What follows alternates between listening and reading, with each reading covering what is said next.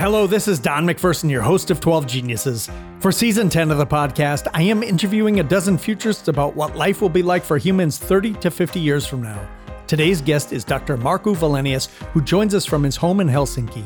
Dr. Wilenius is a professor of future studies and the UNESCO Chair in Learning Society and Futures of Education.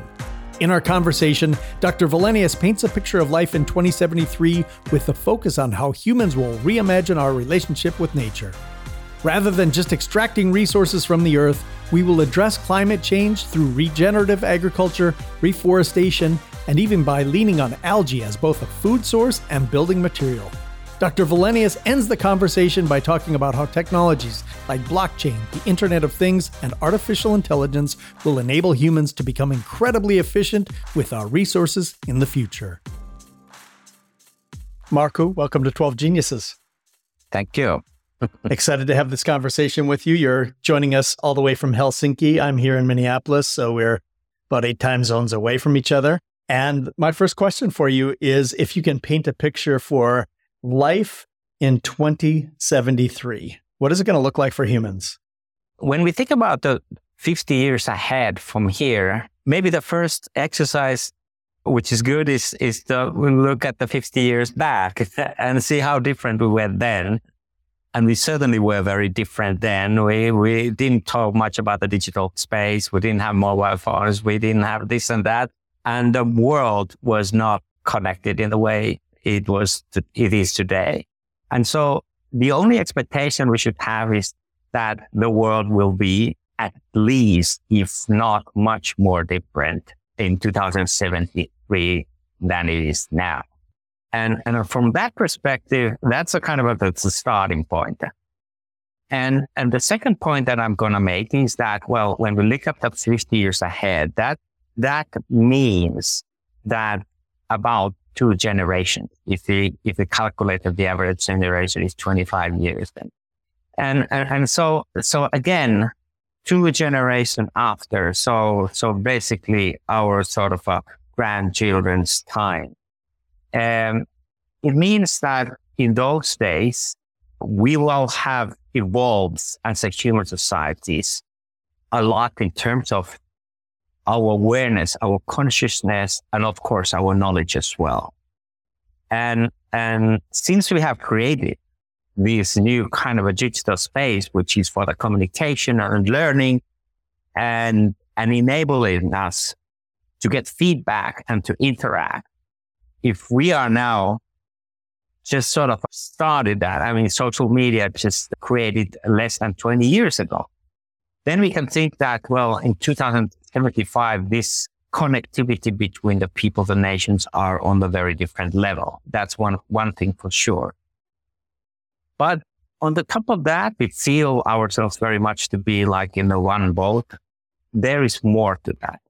And that this more comes actually that not only we are in this one boat, but also we are seeing the same things in a very different way that we do today. Today, we're still kind of a, in our everyday life, we still pretty much live our local lives and have our local problems that are partly same and partly different, depending on which part of the world we are living. But in 2073, we have a situation where actually we have actually kind of a world consciousness. So whatever happens in the other parts of the world, is very knowable to us. And that makes it that whatever problems and challenges and, and I would say also risks there are, they are felt immediately by the whole globe.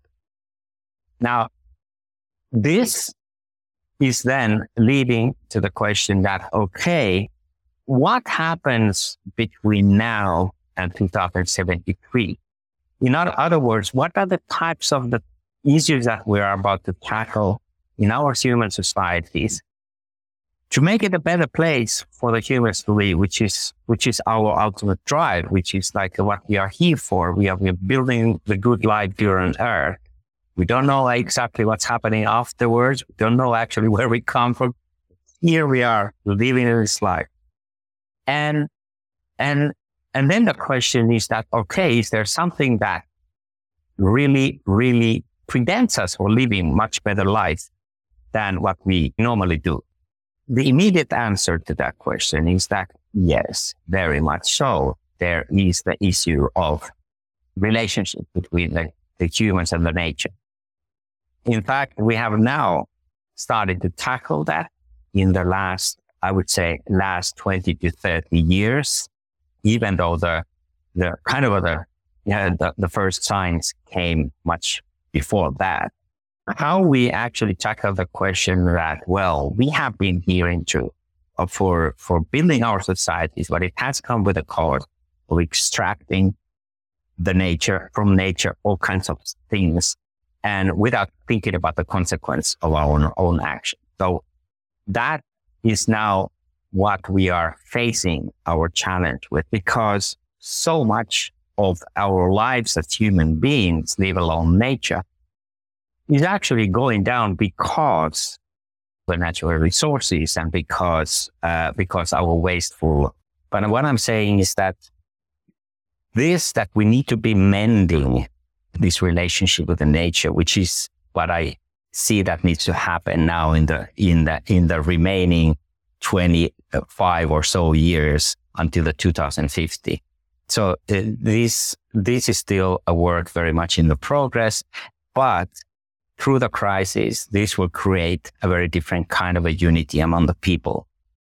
Markku, in one of your papers that I read, you reference the bioeconomy and you talk about this shift to collaborative use of nature versus extractive use of nature. And I, I, would like you to describe that. And then I want to go into specifics around this. You talk about agriculture and forestry and algae production and biomimicry. So I want to get into that as well. But but can you just talk about what you mean by collaborative versus extractive? I think it's, you know, might be fairly obvious, but you may have some specifics that you want to pull out there. Business is still run as a business, but the missions and the visions of the business have to be kind of accommodated to what society wants and what type of business processes we want and how does it how is it reflected inside the company? How much we are giving the people to to to use their own own ways of doing things rather than being very kind of a top down run organization. Now the same thing about moving to this more kind of a stakeholder way of looking at things is happening much more largely in our societies because we're still very much driven by the self interest in this world. And, you know, this war in Ukraine is a very good case in point because we have on the one side, we have the guy that is only interested by, you know, basically about his own power and he's making tremendous damage while doing that and give basically no credence for anything else. So this kind of a very strong self-interest, national or individual self-interest. That is kind of a driving our, our very much our society.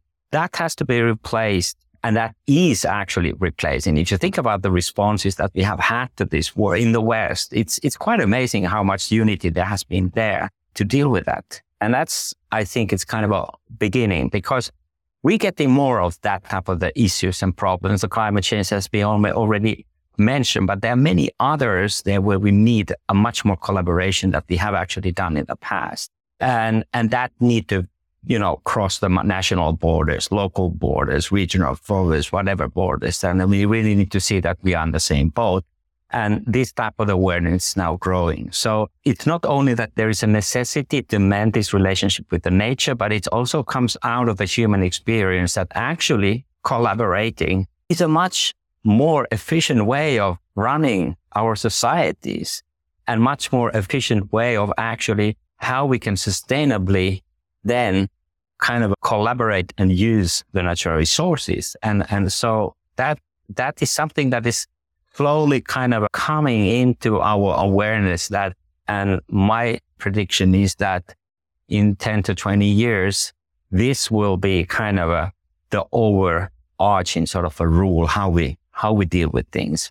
So there's a couple things there that are that are interesting. One is that you're talking about a collaboration with nature and being more sustainable, which you know, is, is is pretty obvious that we need to move in that direction. But I think the other thing that you're inferring is that we need to collaborate as a human race and not just serve our own interests, our own country's interests, which means that we need a stronger more unified governance system. And so I just wonder what's the timeline for this sort of governance system and how can we overcome the the resistance, I guess, from from the status quo. Now, if if you take an example of the United Nations as a, as a kind of a system where it's, it's been kind of a collaborative platform, the first one in, in, in the world.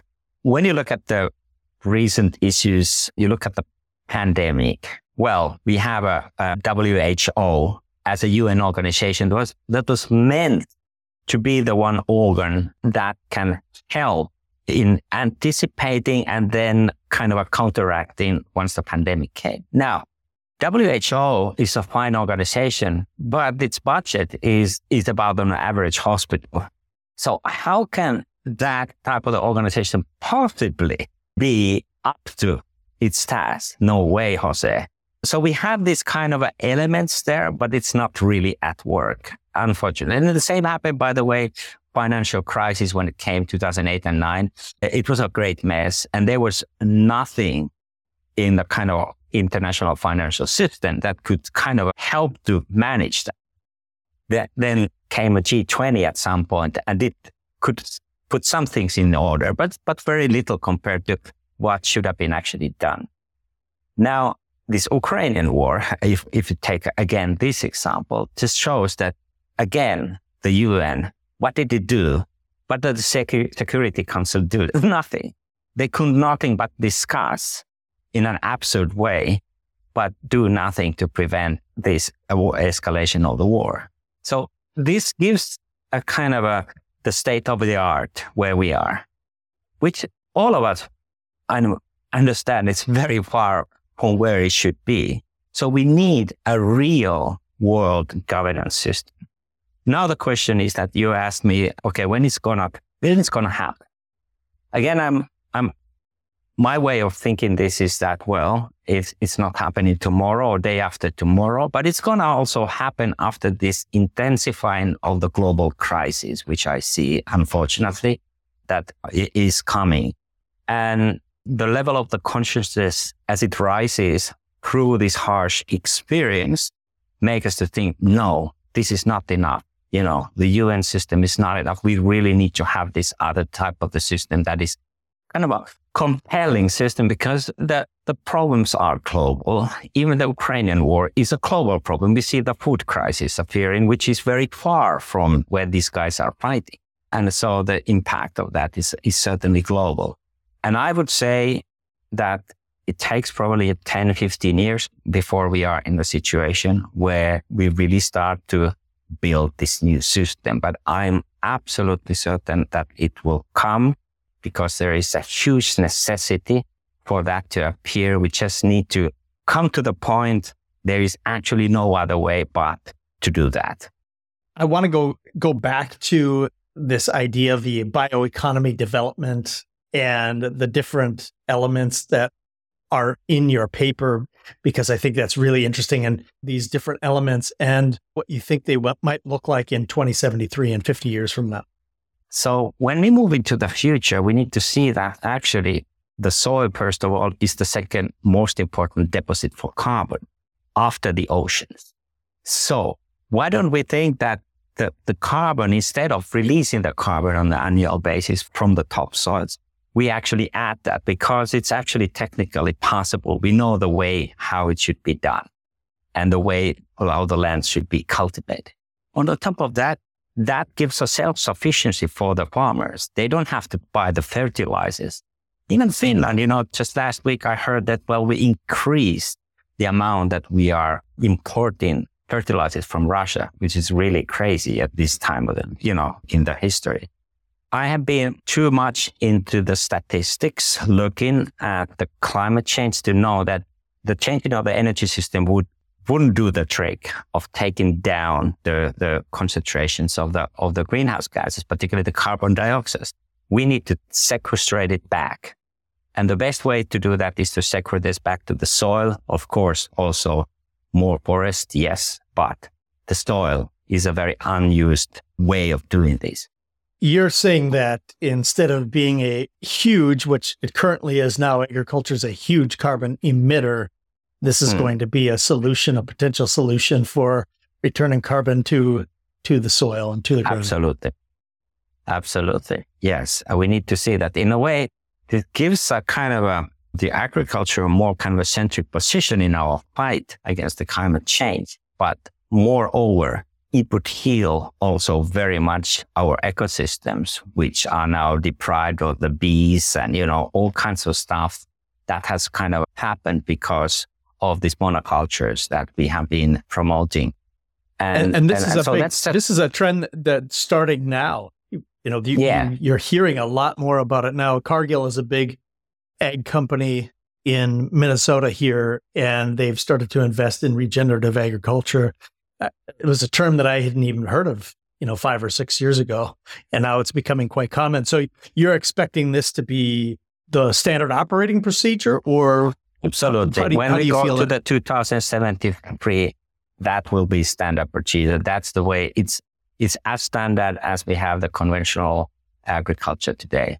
Absolutely. What, what do you think about vertical farms or indoor farms or or these types? Of things? Well, that's a part of the solution to, because, of course, our cities are still growing and and and we need to use intelligence the space we have. So it's kind of a way of, of doing the urban local farming.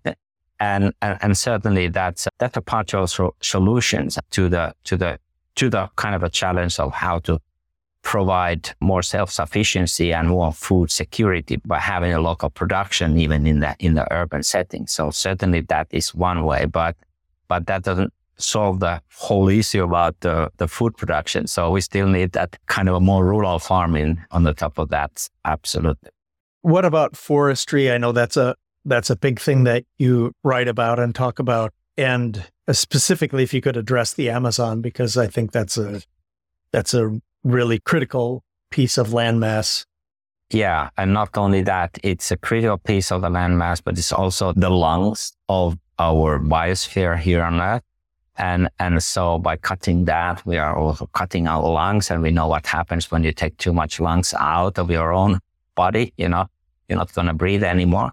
So basically, that forest management and more practices have to be changed, but also simply stop the deforestation, which is still going on very strongly. According to the present estimate, estimates, if you, if you continue even roughly at this rate by 2050, there will be the size of the India that we, we have cut the forest, which means that actually there is a dramatic drop of the forest coverage. And of course, the earth cannot sustain that would just add enormously to to this uh, disturbance that already comes from the greenhouse gases.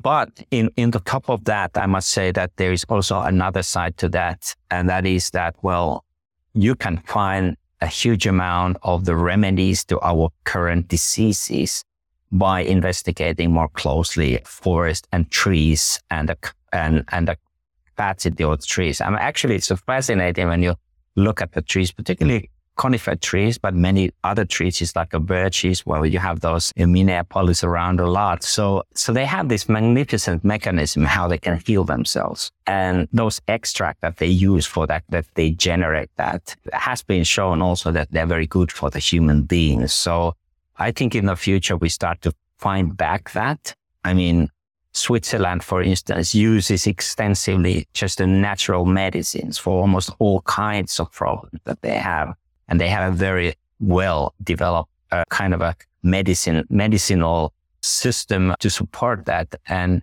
and I think we are we are moving definitely to that direction where we see that the that the cures come really from there and also from from algae and, and.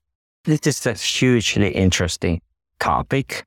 And it is actually, there is a lot of currently research around that, that the, the potential for algae to be used as a material, as a food, as an energy, as a medicine, because the algae are the most complex organism in nature. And that is so fascinating. And we know just so little about it.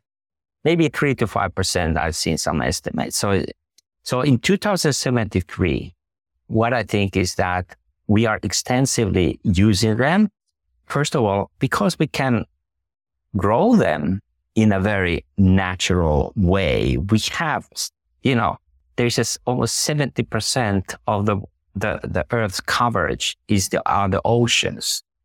And we can, we can not only grow them in the land, but of course extensively in the, in the oceans. And, and not only oceans would benefit that, but the human being would benefit as well. So that could be our source, our kind of a infinite source of materials, food and energy and so forth, are coupled that with, with this regenerative agriculture, forming a kind of a basis for, or a sustainable basis for us. What, what kind of products would it be used in? Well, first of all, I think maybe the most important usage for that would be actually a food. You just go to Japan and you and on South Korea or many other, you know, Asian countries, and they have been using that different kinds of kelp. Kelp is a kind of a form of algae for centuries, and they know that it's healthy. You can also make it good tasting we don't think it tastes good, but you can you can make it a very nice food, and it's very very healthy. And and by the way, the kelp is also the best way to cure your land. If you if you happen to have a kelp around in the lake or in the sea, and you have a piece of land, you just put the kelp there, and it has all the minerals that the land needs. And so it is it is really very ex- exciting. And then the second is really also about this medicine, which I see that and there is a lot of research going on how much we could actually improve our human condition by by using algae because algae uh, kind of contains so much those those critical trace substances and, and minerals that our bodies need and and and it's it's actually already a well-known fact but we still don't, don't know what more is there? So I think that if we are ever going to live for 200 years, or 300 years, I don't know if that, that is a wise thing to do, but well, let's, for the sake of argument that you want to do that, then I think the, the using the algae as a, as a, as a, one of the key sources of our, our, our food and nutrition would do it. That's the trick that it would do it. I always kind of imagine that algae would be used as a plastic substitute, something that's biodegradable. Am I off base there? And if I am off base, is there another plant already? It's it already okay. there. Okay. You know, it was actually Italians who started to st- uh, test that, and they were the ones that actually found out that yeah, yeah, you can use that as a basis. So obviously, yes. Then we get into the all these materials you can replace the steel in the future for that. You can have all those very hard materials. You can have a concrete, which is based on the well, with, with algae. algae. Yes. Wow. And, and all of this has been already kind of tested. So uh, we, we know it's possible. But again, we are kind of sticking to this old ways as long as, you know, there is this kind of a system that perpetuates that.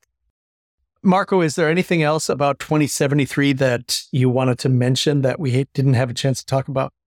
Some people may think about, okay, but what's this got to do with all the technologies that we have? You know, what this got to do with the blockchain, artificial intelligence, machine learning, IoT, all of that stuff that this is much in the headlines. And, you know, we're, you know, there's a lot of going on in terms of the development. How does this fit into this picture of what we have been talking? I think that the the essence of those technologies that we have, we are now creating and putting enormous amount of stakes in those and investments is that they increase dramatically our resource efficiency. And the way they do that is that to create in much more intelligence in the system. So more feedback, more learning inside the system. So they really start to work as a system because most of the systems today do not work as a system. They have a very barely any kind of a feedback system. And that's why we see, you know, in the businesses that, that sometimes the corporates just don't learn fast enough and they don't learn if, if, if they don't have the systems in place where there is a communication of feedback loops and, and quick learning. And the same goes through for the nations for, you know, the, the demise of the Russia is also the case in point. So what happens is that once we start to have all these technological capabilities, which I also say that yes, there are some threats. Of course, you know, AI is taking over, but I, I, I strongly believe that we can handle that and we can move into the direction where actually these technologies enable us to build this kind of a learning platform with sufficient amount of communication that help us to tackle the real issues of this world. And so, so there is a very strong connection between the raising awareness that we need to be dealing much more intelligently with our relationship with the, with the, with the natural resources and the way that we have to develop ourselves as human societies, enabling to us to use the capacity and the information that we have here in a much more efficient way so that we can really, again, build us ourselves as a one globe with sort of a one hope. And, and these technologies will help us to get there. I'm glad to bring that up because it's it's such an important topic and we are operating so inefficiently globally. We are wasting so many resources. I don't know what the statistic was in one of the papers that you wrote, something about 70% of, of fossil fuel heat is wasted.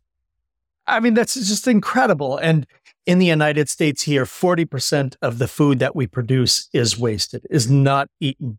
In, in New York City, there's the equivalent of 26 Empire State Buildings of office space that is vacant right now. We can solve these problems, but we're using our resources so inefficiently. If we want to solve homelessness, we have the space to solve homelessness. If we want to uh, solve you know starvation or or food insecurity we have the resources to, to do it we just operate so inefficiently and i love a world where in 50 years we can start to close this gap and start to reduce this inefficiency and make it more equitable and and provide more opportunity for people around the world. That's very exciting to me. One more number to that, what you already said, was that 91% of all materials that we produce and consume are being wasted in the landfills, in the garbage bins of all around the world, only 9% gets circulated. Last week, we have here in Helsinki, we had a World Circular Economy Forum that we sort of are proudly holding here. And these guys are just looking at the numbers said, oh, we're just in the beginning of that, of understanding how we actually should build the circularity in our economy, in our society. So little we do that. And that is because we don't, we haven't had the focus, we don't, haven't had the incentives and policies in place, nothing of that. We have it just producing stuff and don't think about the consequences. So this consequential thinking is the most important that we need to learn. You painted a really interesting picture of what life might be like in 2073. Markku, I've really enjoyed this conversation. Thank you for your time and thank you for being a genius. Thank you for listening to 12 Geniuses. We will return next week when I interview futurist Alicia Abate, who will paint a picture of how life on Earth will change over the next 30 to 50 years with a focus on the future of work. Thank you to Richard Jocelyn for producing this show. To subscribe to 12 Geniuses, please go to 12geniuses.com. Thanks for listening, and thank you for being a genius.